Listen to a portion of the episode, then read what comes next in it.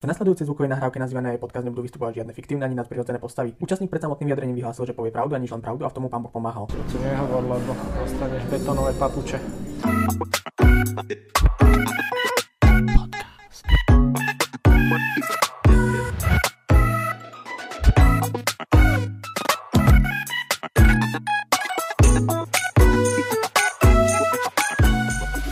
Sme v druhej časti tohto skvelého nového podcastu. Dúfam, že skvelého. A asi by bolo vhodné sa na začiatku poďakovať všetkým tým ľuďom, ktorí, ho, ktorí tú prvú časť si vypočuli. Bolo to okolo 600 ľudí, čo je fajn. A v dnešnej časti by som rád privítal uh, Alexa Nadia. Ahoj.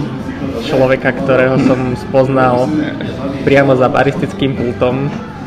A v podstate som o ňom dosť málo vedel. Nebol to pre mňa taký človek, ktorého by som vnímal dlhodobo, ale zistil som neskôr, že, že je to asi veľmi správny človek na správnom mieste. Takže Alex, čau, čau. Ahoj, ahoj. A ty si, ty si baristom, ty si, uh, môžem povedať, že aj baristickým trénerom, ty si aj človekom, ktorý hodnotí súťaže, je to tak? Hej, no je toho už veľa, čo som v živote postihal. A ešte veľa ťa čaká. dúfam, dúfam, ešte stále som mladý a jari.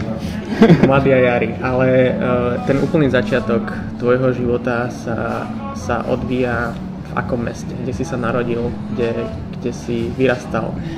Som na Rí- Rízo Bratislavčan a mám to tu veľmi rád. A,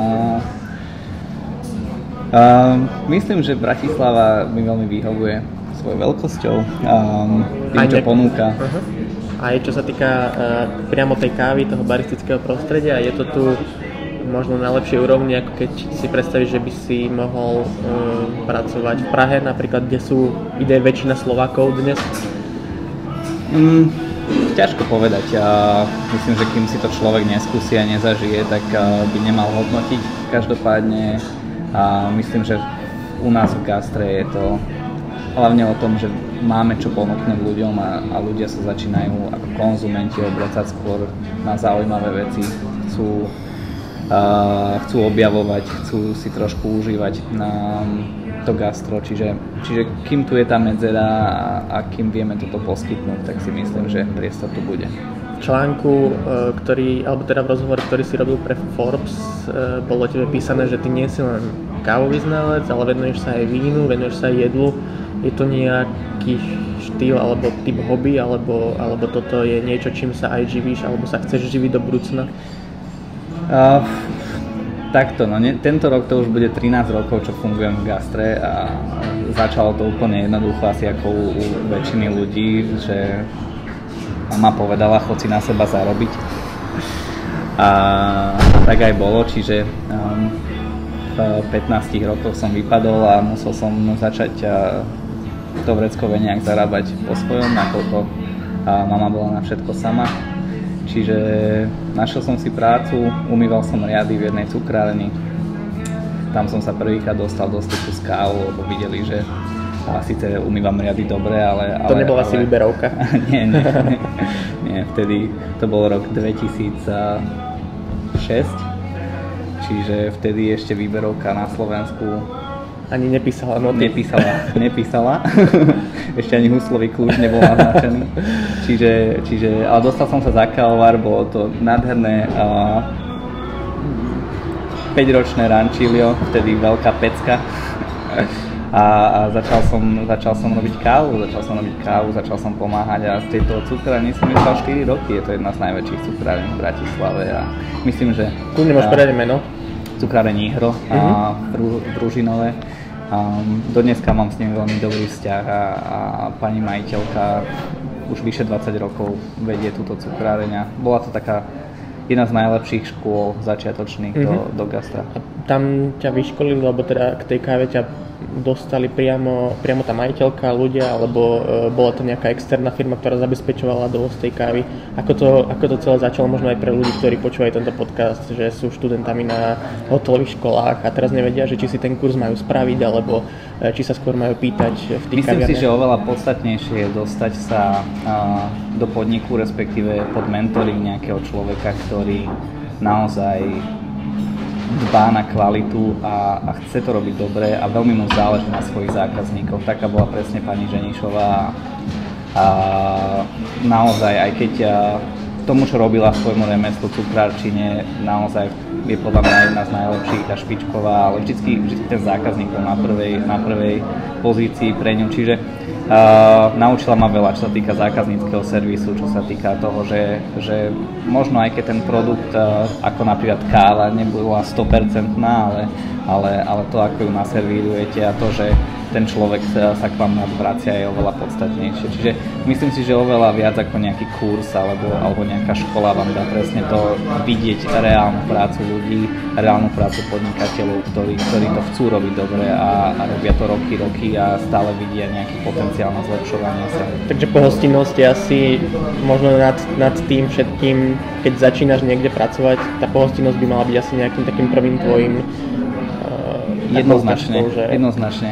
Ako krásne povedal Luboraz a, a zdieľam, zdieľam tento názor, že to, to slovo samo o sebe hovorí to, že chcete niekoho pohostiť. A ja, moje veľké hobby je hostiť ľudí, či už doma alebo hoci kde a, a malo by to tak byť. Čiže a, áno, všetci vieme, že zákazníci dokážu byť aj dobrí debily, ale, ale naozaj väčšina, 9 z 10 situácií sa dá riešiť milo mm-hmm. a ochotne a, a nejak a, tým správnym customer serviceom.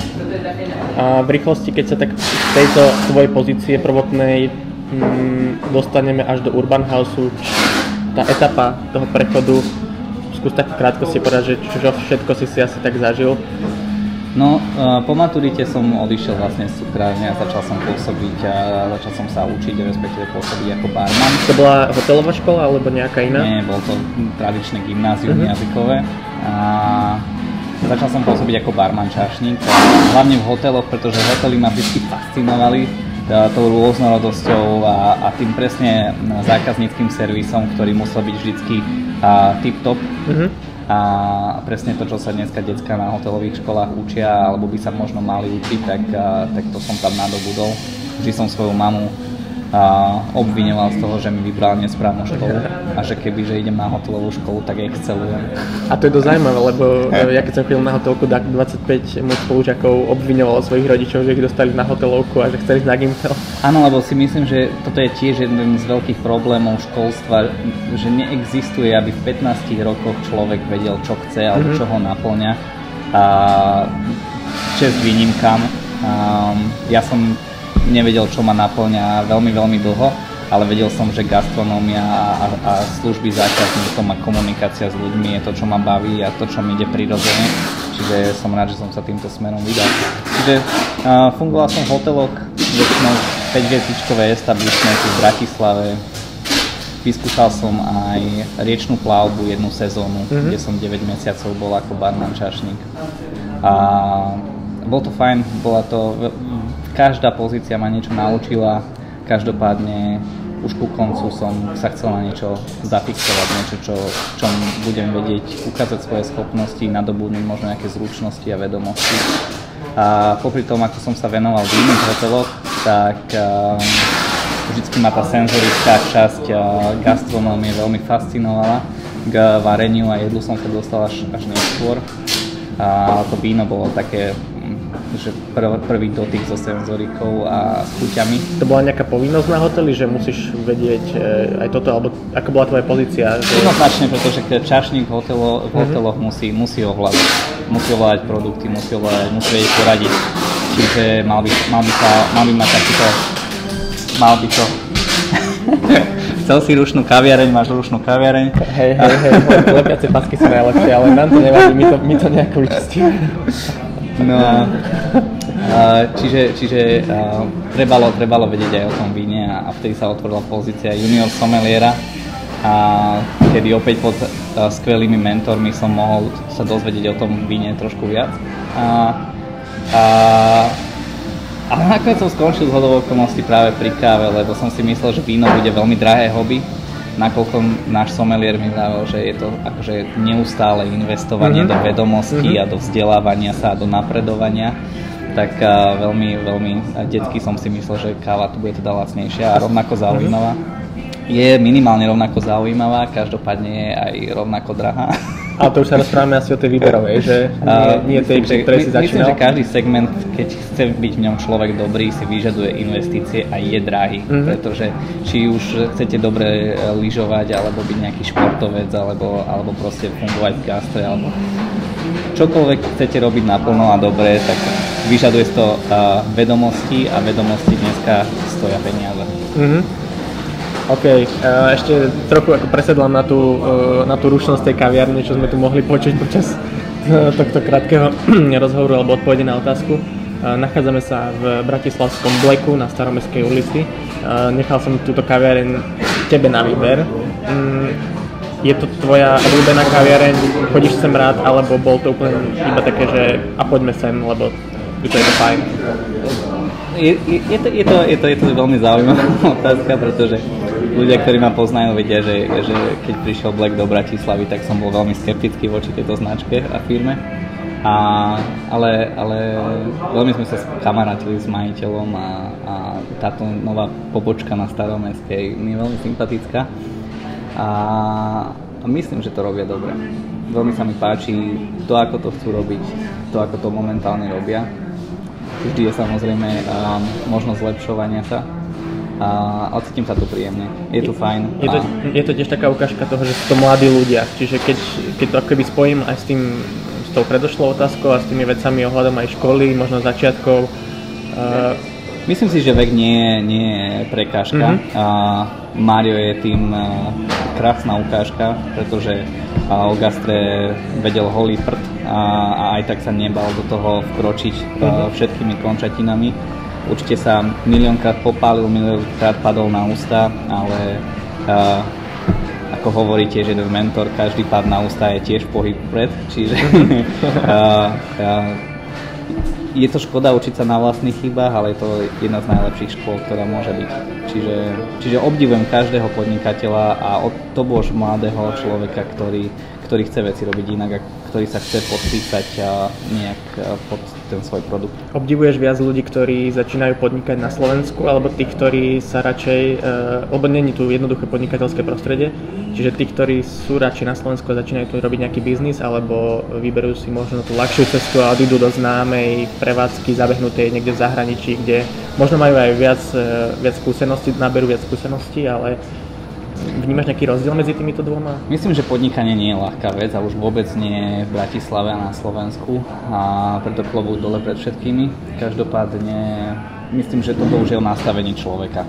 Dajú sa krásne veci dosiahnuť ako zamestnanec, ako človek, ktorý sa neustále učí a pracuje pre niekoho, a, lebo stále si môže plniť svoje sny, ale poznám veľa ľudí, ktorí je práve nastavení tak, že chcú robiť na seba a chcú budovať niečo vlastné a, čiže o to lepšie. Každopádne potom tu už hrozí presne to, že ľudia a bežný konzument sa začína strácať v týchto všetkých produktoch a v tom nasytenom trhu a, a nejaká tá edukácia a, a robiť veci dobré je už nevyhnutné, pretože si myslím, že veľa, veľa podnikov, ktoré sa otvorili len preto, aby sa otvorili, mm-hmm. už mhm. pomaličky zaniká, pretože práve tieto na firmy, ktoré to chcú robiť dobre a pracujú na sebe dennodenne, ich začínajú pomaličky vytlačať. Bratislava má veľa kaviarní podľa teba, alebo ešte je tu stále nejaký priestor na to, aby sa dalo niečo rozvíjať? Myslím, že e, Bratislava má veľmi veľa kaviarní, každopádne veľa z nich je ešte stále celkom stará škola a, a otvárali sa preto, lebo ľudia chceli kávu a ľudia už stovky rokov chcú kávu a chcú sa stretávať pri káve a, a je, to, je to taký rituál ale ako hovorím, ja som učil 3 roky kurzy pre verejnosť baristické a o káve a veľa som sa o káve rozprával s bežnými spotrebiteľmi a, a chcú vedieť. Chcú vedieť viac a boli vždy prekvapení, že vedia tak málo, že si mysleli, že vedia, ale nevedia a, a začínajú sa títo ľudia pretáčať. Čiže um, myslím, že za posledné dva roky sa v Bratislave a na Slovensku káva rozbehla enormným spôsobom, oveľa viac ako za posledných 10 rokov a vnímam už veľa aj maličkých miest, kde sa výberová káva začína objavovať a kde tá edukácia toho spotrebiteľa prebieha a, a myslím, že sme na veľmi dobrej ceste. Inak predtým, ako si odišiel do Norska, ty si mal takú, taký zaujímavý život, že jednak si bol v jednej z najlepších alebo najznámejších kaviarní na výberov kávu v Urban House, ale zároveň na tej druhej strane si školil ľudí, ktorí možno ani neboli tak tej výberovke známi, možno pracovali aj s nejakou, nejakým talianským rostom a tak ďalej, čiže si si akoby mohol vypočuť obe tie strany a niečo si z toho zobrať, či sa mýlim? Áno, a to bolo na to najzaujímavejšie, to ma tak strašne bavilo a dodneska ma oveľa viac baví práve edukácia toho človeka bežného, ako, ako tváriť sa na, na tú svoju komunitu a, a baviť sa s ľuďmi, ktorí už veľa vedia pretože práve títo ľudia sú tí, ktorí k nám chodia a sú tým trhom, ktorý my sa e, máme snažiť edukovať a získať, pretože um, veľmi veľa ľudí vo výberovej káve, hlavne pred niekoľkými rokmi boli, volali sme ich, že elitári mm-hmm. a mhm. podobne, čiže uh, iba výberová káva a iba kyslá káva. Že moc to preháňali? A, a, a proste si išli tieto všetky mantry a, mm-hmm. o tom, že ak ty piješ talianské značky, tak potom žiaľ u mňa nenájdeš to, čo potrebuješ mm-hmm. a mhm. podobne. A, a je, je to škoda. Je to škoda, pretože sa sami oberáme o ten veľký kus koláča, ktorý by aj chcel k nám patriť a chcel trošku pocítiť tú komunitu a dať si kvalitný produkt, ale ten prístup bol častokrát taký elitársky. Čiže, čiže veľmi rád pracujem s bežným spotrebiteľom a veľmi rád a, edukujem. A myslím, že ma to veľmi naplňalo a práve preto to bolo také best of both worlds. Uh-huh. A Čiže... keď, keď si prišiel do Urbánov, tak to bola tá doba, že, že si to cítil, že sa to začína meniť z, toho elitárskeho spôsobu na ten taký pohostinnejší pre obe strany, alebo... Neviem, bol... snažil som sa to celkom filtrovať, lebo vždy, ako som vravel, som sa ja hlavne fokusoval mm-hmm. na ten zákaznícky servis a ponúkať k dobrému servisu aj naozaj dobrý produkt je podľa mňa win-win pre obidve strany. Čiže keď som nastupoval do Urbanu, ja už som tie kurzy školil, to boli tiež také začiatky kávové. Som možno rok pracoval s výberovou kávou.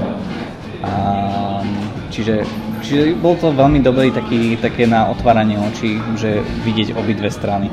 Uh-huh.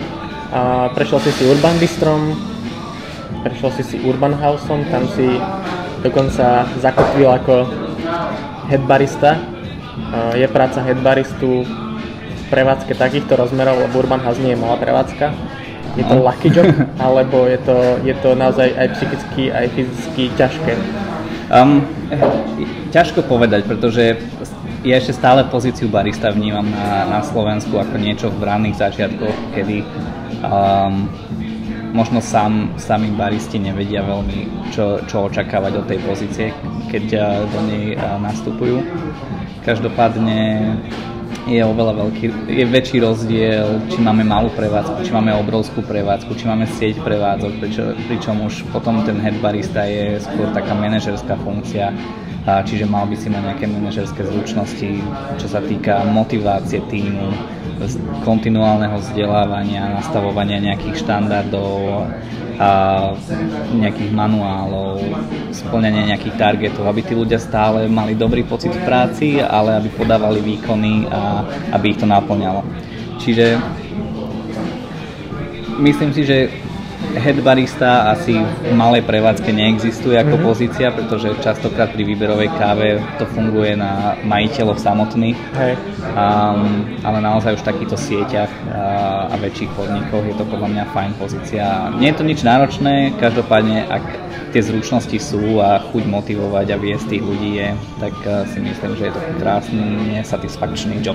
A Dušan Pavelka v predchádzajúcom podcaste, ktorý si mimochodom môžete stále vypočuť, povedal, že uh, po cca troch alebo viac ako troch rokoch potreboval alebo cítil uh, alebo dostal nejaký pocit, že musí zmeniť job, musí zmeniť priestor. Uh, vnímam to z viacerých uh, baristov, ktorí možno aj odišli do Prahy alebo do iných, do iných miest, Máš aj ty taký pocit, že tie 3 roky v Bratislave sú tak akurát e, v týchto specialty kaviarniach, že už, už potom treba... Ja veľmi chápem tento pohľad a, a, a držím palce všetkým, pretože um, gastronómia je akože absolútne uh, poznaná pre fakt, že fluktuácia ľudí tu je a je to na každej jednej pozícii. Um, každopádne tie lepšie podniky, tie, ktoré dokážu motivovať a tie, čo majú čo ponúknuť, si dokážu tých ľudí udržať dlhšie. A potom samozrejme sa dostávame do faktu, že či sú to ľudia, ktorí to chcú robiť len pre peniaze, alebo naozaj ich gastronómia naplňa. Uh-huh. A, čiže ja sa skôr fokusujem na tých druhých, pretože ty tú prvú skupinu rozpoznáte veľmi ľahko uh-huh. a tam je žiaľ častokrát úplne zbytočné investovať energiu a čas. Ale pri tej druhej skupine um, neuznávam veľmi fluktuáciu, čo sa týka byť na jednom mieste menej ako pol roka, rok, mm-hmm. pretože presne ten rok je to minimum, kedy už si môžete povedať, už poznám tú prevádzku, poznám tie procesy, možno dokážem priniesť niečo zo seba, niečo svoje a, a, a začínať byť trošku samostatný a, a, a cítiť sa v tej pozícii dobre. Ale verím tomu, že ľudia práve tí, ktorí chcú spoznávať, a chcú rásť a chcú sa vzdelávať ďalej, a nedokážu byť veľmi dlho na jednom mieste, pretože presne po roku sa cítim pohodlne, po dvoch rokoch je to fajn, som veľmi už možno aj sebavedomý v tej pozícii a po troch rokoch je to už niečo, čo je stereotypom a málo čo e, ťa v tej prevádzke pre, prekvapí. Čiže myslím si, že po dvoch, po troch rokoch je krásny čas podať si sa so svojím zamestnávateľom ruky, poďakovať a, a ísť dobrom ďalej. Sa rozísť. a ísť ďalej. Jednoznačne v dobrom. ty, si, ty si odišiel do Norska pred pár mesiacmi Áno, áno. Mm, bolo to po akom čase, čo si pracoval? Bolo to asi... Uh, pre, pre Urban House a Urban Bistro som pracoval 2,5 roka. Uh-huh. A... Takže tiež ťa radíme do tej kolónky, že Áno. už, si, už, si v tom, už si v tej časovej etape, kedy bolo treba. No. Ale nie, ako uh, keď si to zoberieš, mal si nejaké očakávania voči, voči tomu, že odchádzaš? Možno ani nie že kam, ale chcel si jednoducho načerpať nejaké skúsenosti? Mal som alebo... veľké očakávania, pretože tiež ešte stále chcem veľmi tvoriť a napredovať uh, v tom, čo robím. Každopádne odchádzal som na, na stáž, ktorá uh, mala trvať pol roka, ale nakoniec trvala iba dva mesiace, uh, nakoľko som prišiel, uh, veni vidi vici, uh, uvidel som, vyskúšal som a zistil som, že že je to krásna práca, ale necítil som sa v tom pohodlne. A, čiže vyskúšal som si, a, bolo to vlastne práca pre, pre importéra zelenej kávy, a, čo je taká veľmi akože snový job pre ľudí v káve. A, Aká to bola firma? a, firma Nordic Approach, jedno vlastne takých z prvých škandinávskych specialty coffee mm-hmm. importérov a bolo to fajn, ale bolo to pre mňa veľmi stereotypné. Mm-hmm. Bola to vlastne práca v, v labaku, kde sa handlovali vzorky a, a, a rozposielali vzorky, prážili vzorky, robila sa kontrola kvality a bol to viac menej super proces, ktorý ale sa každý deň opakoval. Ale je asi potrebný pre baristu, lebo... Jednoznačne, akože vedomosti, ktoré tam ľudia nadobudnú sú perfektné a na nezaplatenie a, ale nevedel som si sám seba predstaviť v tej pozícii dlhšie. A, a, pretože vždycky som vyhľadával prácu, v ktorej sa budem cítiť komfortne a kde budem šťastný, pretože myslím si, že to je základ preto, aby ste niekde dlho vydržali.